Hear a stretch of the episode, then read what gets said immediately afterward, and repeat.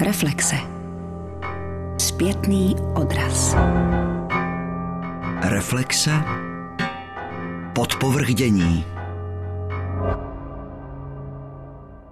Prostor bývalé Pragovky na Kolbenově ulici v Pražských Vysočanech je dnes jedním z nepřehlédnutelných center současného výtvarného umění.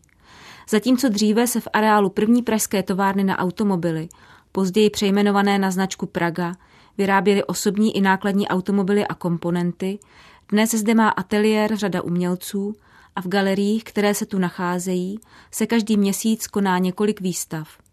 Letos již po šesté v něm bude počátkem dubna probíhat i celodenní akce Colben Open, den otevřených ateliérů, workshopů a přednášek, doplněný o zahájení výstavy Flying In. O Colben Open, aktivitách galerii na Pragovce, ale i o její vlastní práci jsme v dnešních reflexích hovořili s Lucí Nováčkovou, ředitelkou galerii na Pragovce, kurátorkou a výtvarnou umělkyní.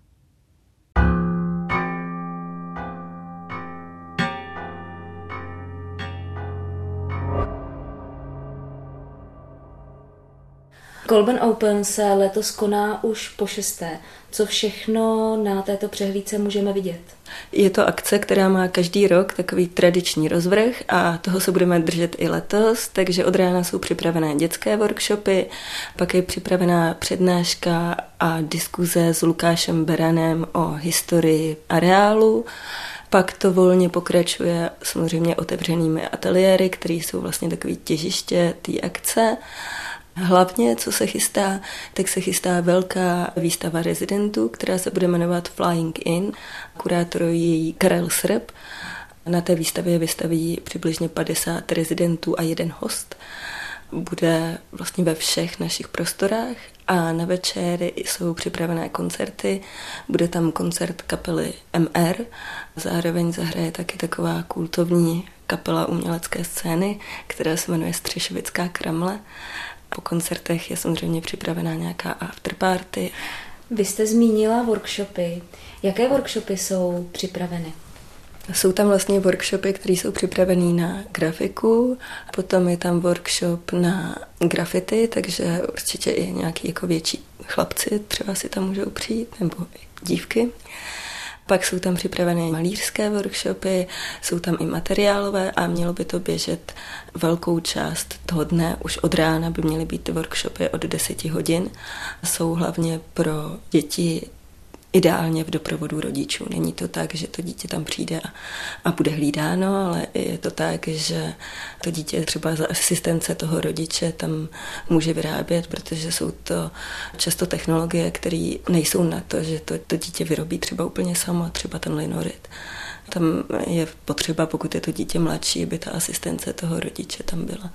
Vy jste zmínila, že součástí Colben Open bude i prohlídka areálu. Pro ty, kteří by možná neznali areál, jde o areál bývalé výrobny, továrny automobilů mhm. Praga. Mm-hmm. Co je možné v tomto areálu dnes ještě vidět?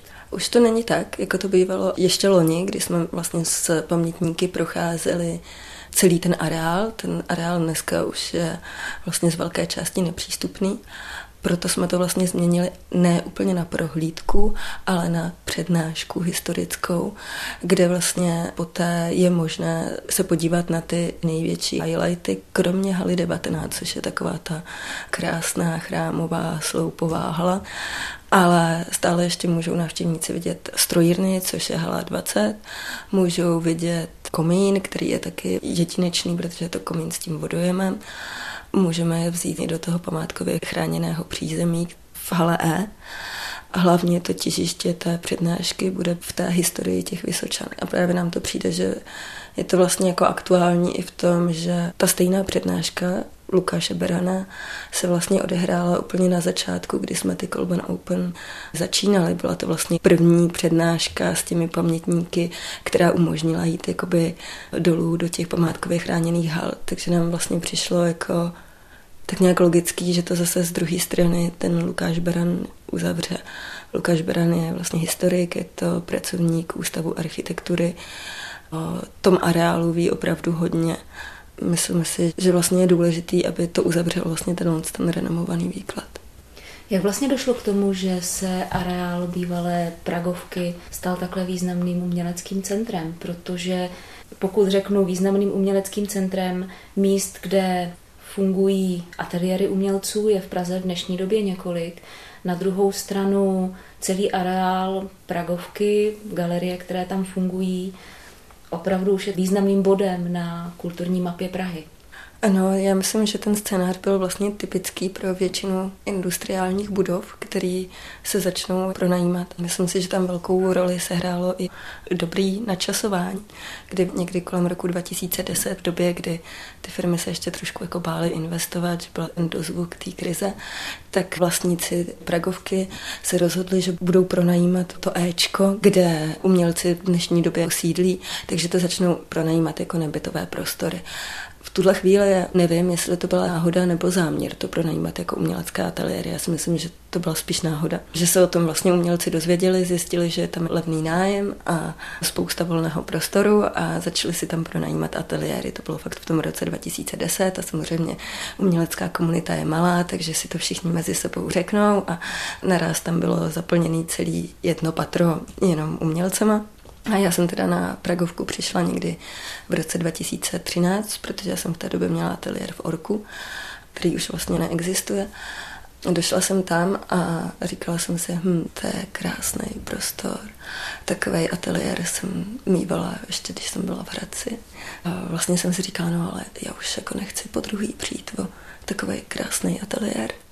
A protože když jsem psala diplomku na FAVu, tak mi v rámci té diplomky vznikl takový jako výzkum o tom, jak vlastně to ty umělecké centra třeba v Evropě a ve světě udělali, aby se udrželi v těch industriálních prostorech.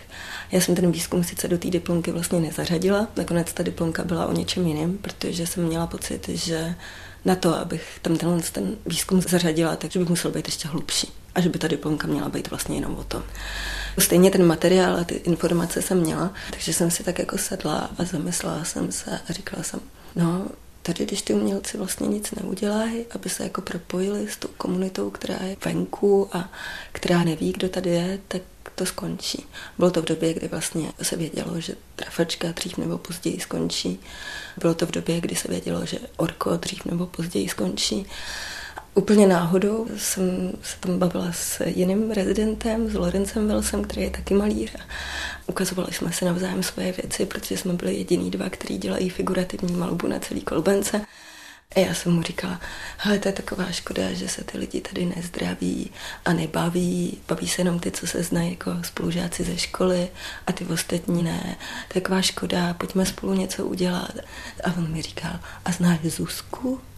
Ta tady má ateliér vedle mě a já jsem říkala, no, neznám Zuzku, tak pojď já vás seznámím, ona chce taky dělat otevřený ateliéry. Takhle nás seznámila za tři týdny byly první otevřený ateliéry Kolban Open. Pak vlastně ta spolupráce s tou Zuzkou trvala několik let, kdy jsme tam organizovali různé i jiné akce. Dělali jsme třeba salon, což byla taková jednodenní výstava v prázdném prostoru té Pragovky, protože v té době se ani ty prostory nepronajímaly jako eventy. Zalo to prázdno, to bylo to úžasné hřiště, kde si můžete udělat vlastně, co chcete. Takže to byl takový jako salon bez jakýhokoliv výběru, jenom vlastně každý, na té kolbence nebo Pragovce měl ateliér, my jsme to tomu v té době říkali kolbenka, každý tam přinesl nějaké věci, vystavil a ve finále ta výstava byla moc hezká. Akorát, že tím, že to bylo takový jako punk, tak uh, to trvalo jenom jeden den. No a takhle ty kolbany úplně pokračovaly, až postupně se o nich dozvěděl i majitel Pragovky, který řekl, jo, takovýhle akce mě se líbí a to já tady chci. A bylo to vlastně velká náhoda, že někdy v roce 2016 a my jsme trošku jako začali cítit, že už se ta naše pozice těch ateliérů jakoby mění, kdy tam byla majitelem jakoby přijatá produkční zvenku a nejenom z ní, ale tak jako celkově jsme začali cítit takový tlak z té správcovské firmy na to, aby ty nájmy začaly být větší, tak jak se to děje všude na světě aby tam byly teda ty umělci, kteří jsou ty takzvaně úspěšní a kteří prodávají svoje díla. Samozřejmě dneska je to tak, že může být kvalitní umělec, ale vlastně se tím třeba spousta lidí neuživí. Musí učit nebo dělat jiný práce, aby si vydělali vlastně na na to, že můžou platit ateliér a udělat to své umění.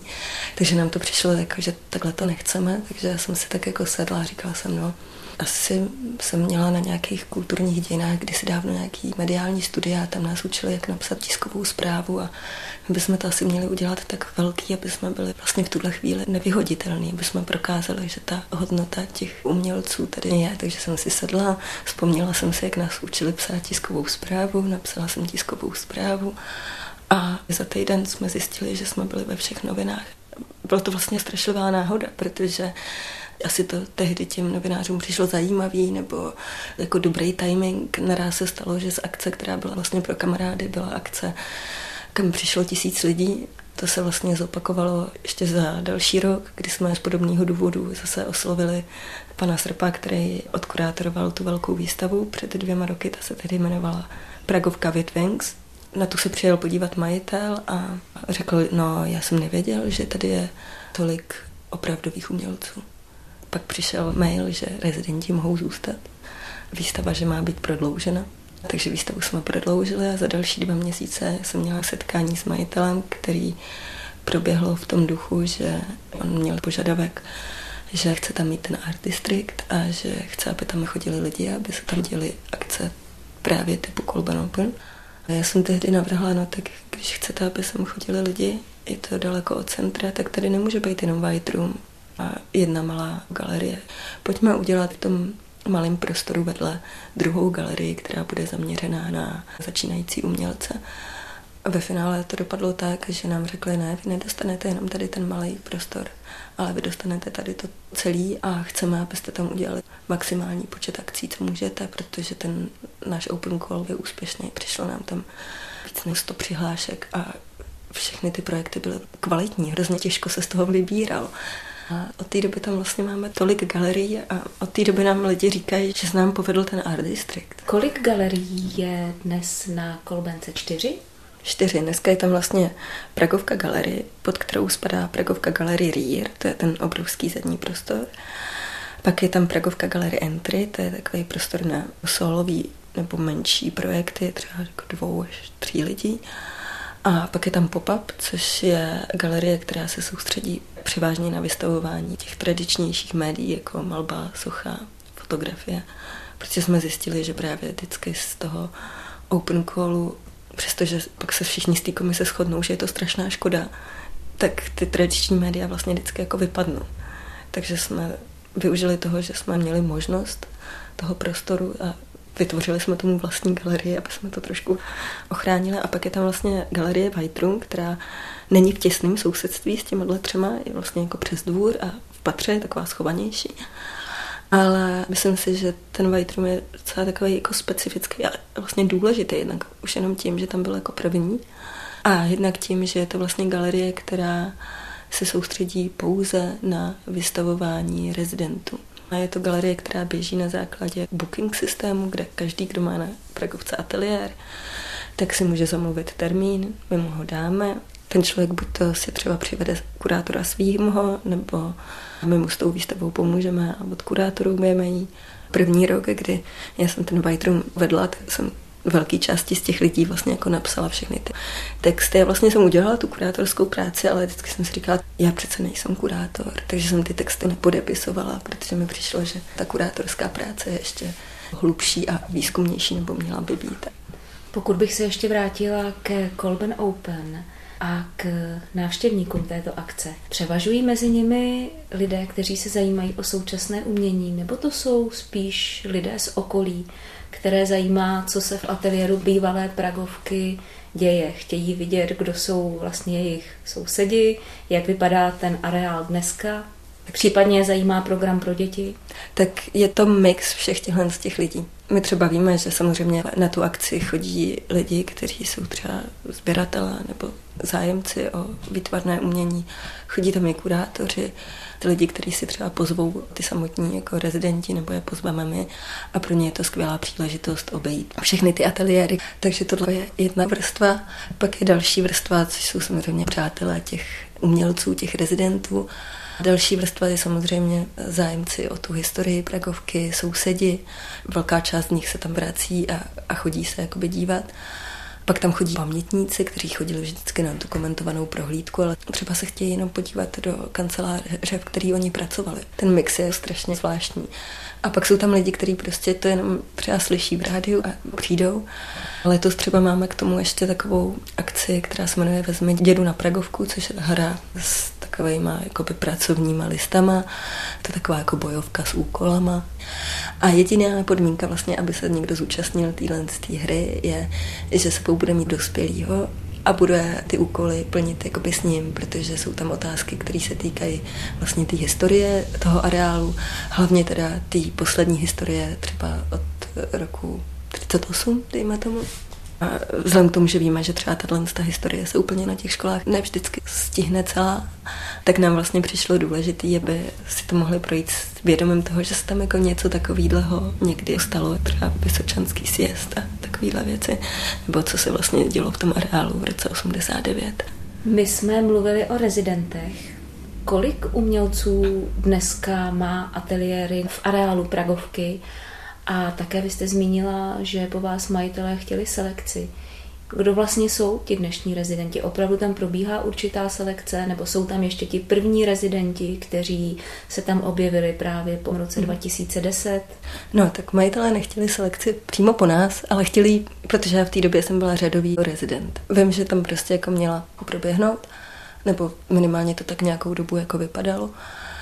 V tuhle chvíli je tam 120 rezidentů jsou mezi nimi opravdu ti, kteří jsou tam od začátku. Vlastně se to podařilo díky právě těm akcím Colben Open a díky těm i vystavujícím akcím, které tam proběhly, tak to byl přesně ta reakce po té poslední velké výstavě Pragovka with Wings, tak eh, se to otočilo o 180 stupňů, kdy vlastně naraz ten majitel ocenil tu kontinuitu toho, že ty umělci tam něco vytvářejí a že tam vlastně jsou usídlený těch té době 6-7 let.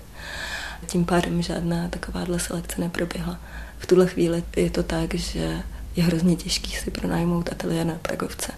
Takže je to vlastně taková trošku loterie, kdy tam opravdu chodí strašně moc nabídek a ty lidi čekají na to, jestli se nestane, že někdo přestane platit nájem nebo odejde, protože jsem, nevím, postavil si ateliér na vesnici a už to není potřeba v ten moment je možné pronajmout si ateliér na Kolbence, ale pokud vím, tak těch ateliérů je tam strašlivě málo. Takže vlastně žádná selekce neproběhla, prostě bylo to přirozené, že ty lidi tam přicházeli a, a pronajímali si ateliér. A v tuhle chvíli teda je to tak, že když někdo má zájem o ateliér, tak mě ze zprávy přepošlou portfolio a já pouze řeknu, je to umění, není to umění. Pokud eh, se vrátíme k výstavám, které probíhají ve čtyřech galeriích, které nyní v areálu Pragovky fungují, já mám pocit, že ty výstavy jsou vlastně ve velmi rychlém tempu. Jak dlouhé jsou obvykle ty výstavy? Protože pokud se podívám do kulturního přehledu nebo na facebookové stránky galerií, tak mám vlastně pocit, že je tam neustále vernisáž za vernisáží. Trošku to tak loňský rok bylo. Bylo to jako opravdu zběsilý.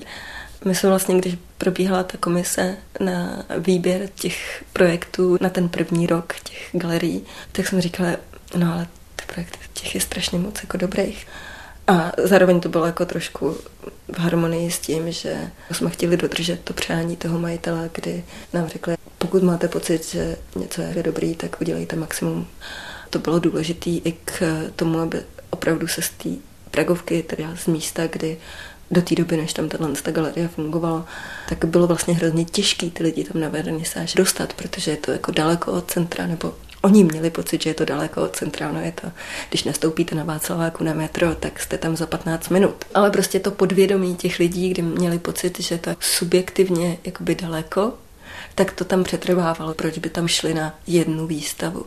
Že my jsme založili proto tyhle ty galerie a vzhledem k tomu, že jsme chtěli dát co největší prostor těm umělcům, tak každá ta výstava trvala tři týdny a bylo to strašlivě zběslý. Začala jedna výstava a my ještě předtím, než začala, už jsme museli začít připravovat tu další.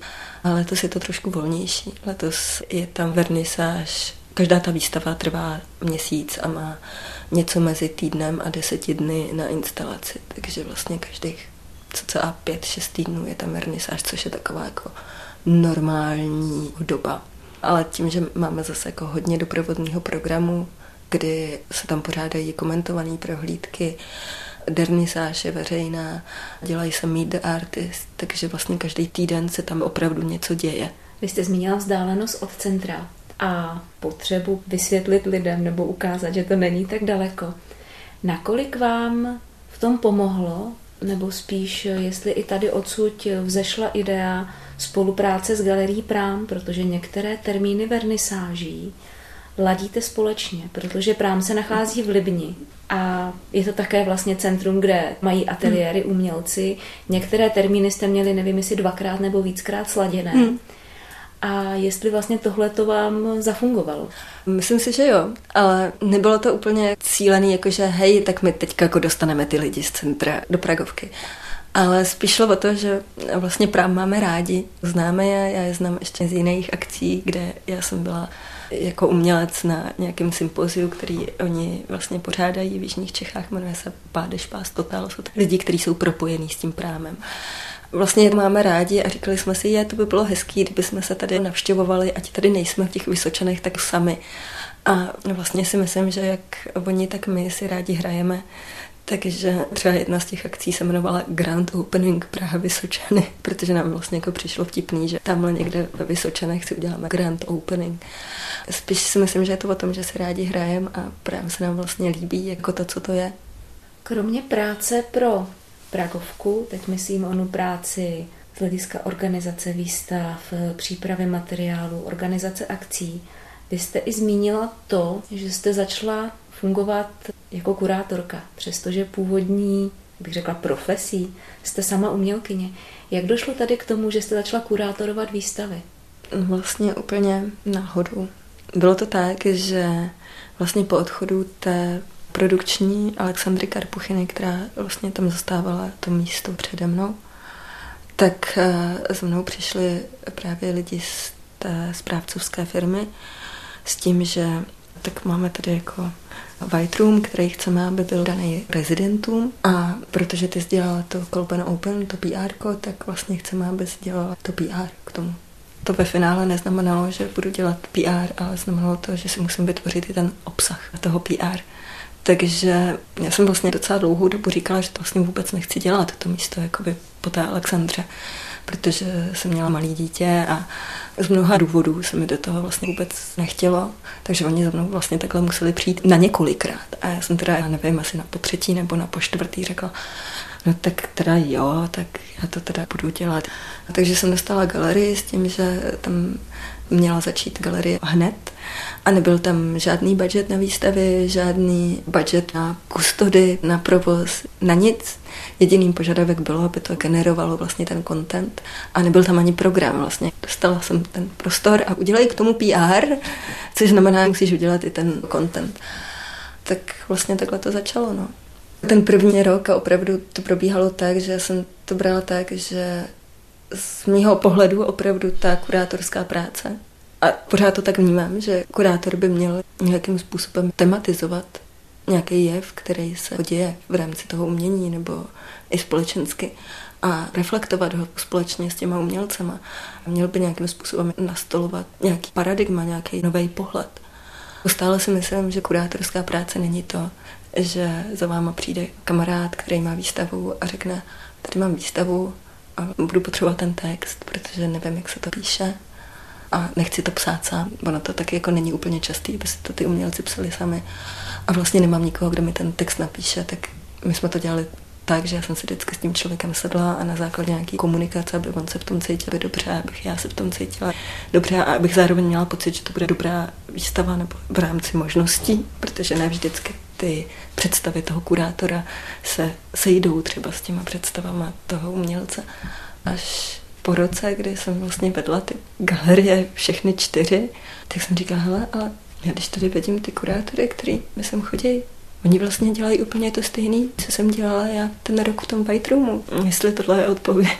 Mě na tom vlastně zaujalo i to, nakolik jde dohromady práce umělkyně a práce kurátorky, protože umělec určitě pracuje vlastně s tématy, které jsou přímo pro něj relevantní, které jsou pro něj aktuální a naopak kurátor by možná měl mít určitý odstup, určité nacítění. Nakolik tohle to vnímáte, že by vás třeba mohlo i limitovat nebo ovlivňovat? Určitě to vnímám. Je to takový zvláštní, že na jednu stranu mi to, že jsem umělec, mnohým pomůže. Ale tady je důležitý říct, že já mám vlastně vystudovaný ještě před uměním, já mám vlastně vystudovaný kulturní dějiny. Takže mě celý život provází takový to, že jsem jako rozkročená mezi něčím teoretickým a vlastně tím praktickým uměním. Je to opravdu těžké vybalancovat. Ale ta otázka byla trošku položená jinak. Nakolik mi to překáží? Je to třeba těžký v tom, já jsem si přiznala, že nemůžu úplně dobře kurátorovat malbu. Já se cítím jako malířka a mám malbu vystudovanou. Jsem strašlivě perfekcionistická i ve své vlastní tvorbě. Takže je pro mě třeba někdy těžké pochopit, že ten člověk vystaví něco, co mě až tak zázračný nepřijde. Takže vím, že když by to měla být výstava malby, takže ji radši dám někomu jiným, kdyby to měla být čistá malba. Přestože ji miluju, tu malbu, tak já v tom vidím mnohem víc chyb nebo mnohem víc způsobů, jak by se to dalo udělat jinak, než by ten kurátor měl. A na druhou stranu, když třeba se kurátorují jiný odvětví, tak eh, tam mě vlastně bytostně zajímá, že ta ochota naslouchat tomu umělci je jako mnohem větší než u té malby, kde je to vlastně takový jako konkurenční, jo? je to takový zvláštní. A v tuhle chvíli už vlastně pokud někoho kurátoru, tak si ho vyberu třeba v tom open callu, nebo naopak já vyberu někoho a přihlásím ho do toho open callu, takže si vybírám takový projekty, které fungují. Že tím, že já nejsem kurátor, který je na tom existenčně závislý, tak mám vlastně obrovskou svobodu si vybrat to, co mě opravdu zajímá. Teďka tam byly dvě výstavy, které jsem kurátorovala. Jedna z nich byla výstava Aleše Zapletela, Muzeum zítřejšího počasí, kterýho já jsem si vytáhla z toho open callu. On to měl jako autorský projekt bez kurátora a Aleše já znám velice dlouho a ty jeho věci mě vždycky přišly zajímavý a něčím vlastně niterný. A další z těch posledních výstav byla výstava Aleše Nováka, která se jmenovala Postbarokní folklor a neb jak zmarnit funkcionalismus. A vlastně bych řekla, že nejvíc úplně mě na kurátorování zajímají ti umělci, kteří jsou ne součástí úplně toho trendu, nebo něčím jako vybočujou. Protože takový ty výstavy, který víte, že budou úspěšný, protože to vystavuje člověk, na kterého se takzvaně chodí a, a který je přijímaný jakože cool, to se vlastně udělá samo. Tam nemáte tu výzvu. Vzít člověka, který dělá něco, co nekopíruje nějaký už existující trend někde v zahraničí. Snažit se prostě tu jeho myšlenku s ním jakoby uchopit, přijít na to, jestli on to má takhle často ty umělci třeba nemusí vědět. Někdo má úplně jasný koncept, ale někdo, někdo vlastně to dělá podvědomě a niterně a neumí to třeba v těch slovech jakoby zracionalizovat. To je potom ta výzva, to je potom to zajímavé, protože na konci máte výstavu, která je jedinečná. Ukazuje toho člověka takové, jaký vlastně on je, toho umělce. Zároveň mu dává šanci třeba, aby se dostal k lepším výstavám, než u nás na Kolbence. Tak tohle mě vlastně na tom zajímá. Vy jste na to možná již odpověděla tím, když jste říkala, že sama nekurátorujete malbu, protože jste malířka, ale zajímalo by mě to i z opačného pohledu. Jestli vlastně to, že jste kurátorkou, si nevnášíte do své tvorby, jestli někdy nemáte tendenci už dopředu uvažovat, eh, racionalizovat si ty věci. To si myslím, že občas musí být malinko těžké. Já si myslím, že nemám. To je vlastně zvláštní, že já to mám oddělený. Co je třeba pro mě těžší a co pro mě vždycky těžký bylo, je vylíst s tou kůží na trh a stát si zatím. Já jsem člověk, který má vlastně největší problém s tím, že jsem příliš sebekritická a kritická. I vůči umělcům, který kurátoruju.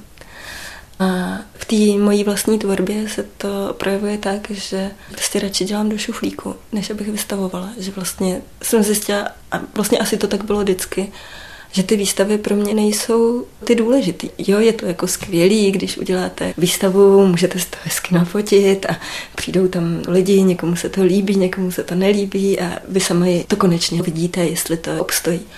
Ale jsem si přiznala, že tohle asi není ten důvod, proč já maluju, nebo já dělám i textilní instalace, které teda musí být vystavený, protože ty, na to, abyste je vůbec udělali, potřebují nějaký prostor. Ale u té malby mi vlastně nepřijde důležitý to vystavovat. Mi nikdy nepřišlo důležitý vyrábět díla jako objekty na prodej.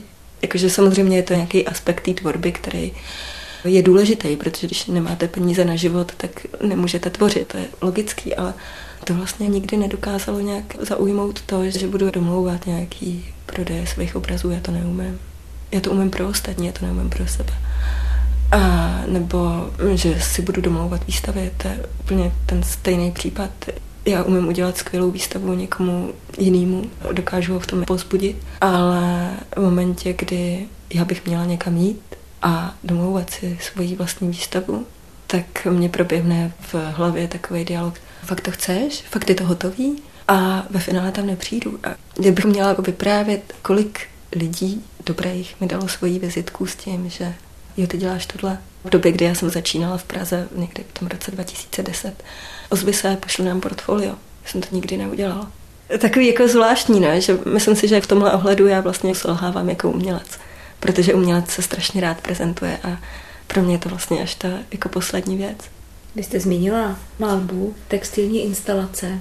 Na čem nyní pracujete? Pokud tedy máte čas, Kolben Open a další aktivity na Pragovce, případně kurátorské aktivity vám to dovolí, mm. tak co jsou témata, co vás teď zajímají? V tom textilu já jsem se teďka dostala do takové fáze, kdy jsem začala kombinovat vlastně jemný nitě, který nějakým způsobem reprezentují nějakou nehmotnost nebo nějaký světlo s těžkýma kovovými materiálama a snažím se je kombinovat tak, aby tam vlastně vznikala protiváha té tíhy a toho nehmotného světa. Jsou to pro mě vlastně nějaké velice osobní metafory, dejme tomu. Jo, je to vlastně jako zhmotnění nějakého principu, který já osobně řeším. Teď zrovna pracuji na objektu, který bude právě součástí té výstavy Flying In. Pak mám spoustu malířských projektů, který vlastně vždycky dělám tak, že mám rozdělaných postupně několik sérií. A když nazraje ta doba, tak k ním postupně přidávám. Jo, já si myslím, že to je i ten důvod, proč nevystavuju, protože mám vlastně takový jako pomalý tempo v tomhle. I když mám vlastně velkou produktivitu, tak stále mám pocit, že ty série nejsou uzavřeny že třeba uděláme ve velice rychlém sledu část té série, třeba 5-6 věcí. Vzhledem k tomu, že mám náročnost, že si myslím, že série by neměla být to, že přijde, přišlo vždycky strašně směšný ne? v té škole, že udělejte sérii a každý vzal sérii, mělo to stejný formáty, stejně našepsovaný plátno a podobný třeba barevní ladění, podobné tématiky a byla to vlastně jako variace jedné věci, tak to já nechápu jako sérii. Já si myslím, že ta série by měla mít v sobě nějaký vývoj a každý ten obraz by měl být jiný než ten před nima, ale zároveň by s nima měl být jako vlastně kámoš. To máte takhle. Tak to fakt trvá, než to na sebe naladíte a někdy to může trvat roky. A i proto vlastně mě asi nezajímá úplně ten prodej, protože na to, abych takhle k sobě naladila, tak já je musím mít u sebe. Vždycky mám pocit, když se bavím s jinýma umělcema, že jako spadla od někoho z jahody, že žiju v nějakém ideálním světě, ale prostě mám to takhle. A v té malbě mám teďka rozdělený dvě série. Jedna je taková abstraktnější a druhá pracuje s nějakýma okamžikama v mém životě, ale snaží se je zobrazit, že já věřím na to, že ten čas a ten způsob, jak my jako vnímáme tu situaci, takže vy vlastně nevnímáte jenom tuhle tu situaci, ale k tomu vnímáte vlastně ještě tu, kdy my tady sedíme a k tomu vnímáte ještě vlastně deset dalších. Ten mozek je vlastně takhle udělaný. Zároveň, že tady spolu sedíme, tak si pamatujete, že jste takhle seděla s 20 různýma lidma, akorát ten mozek je udělaný tak, že vlastně jako z těch zkušeností usuzuje na tu jako současnou situaci. Takže jsou to obrazy, které mě zpracovávají tohle, jestli to jde zpracovat. To jsou to takové jako moje otázky, jestli to vůbec jde zpracovat a myslím si, že vlastně ani nějak se nesnaží jít o divákovo naproti, což je možná špatně, ale já to nedělám pro ty diváky, já to dělám pro sebe.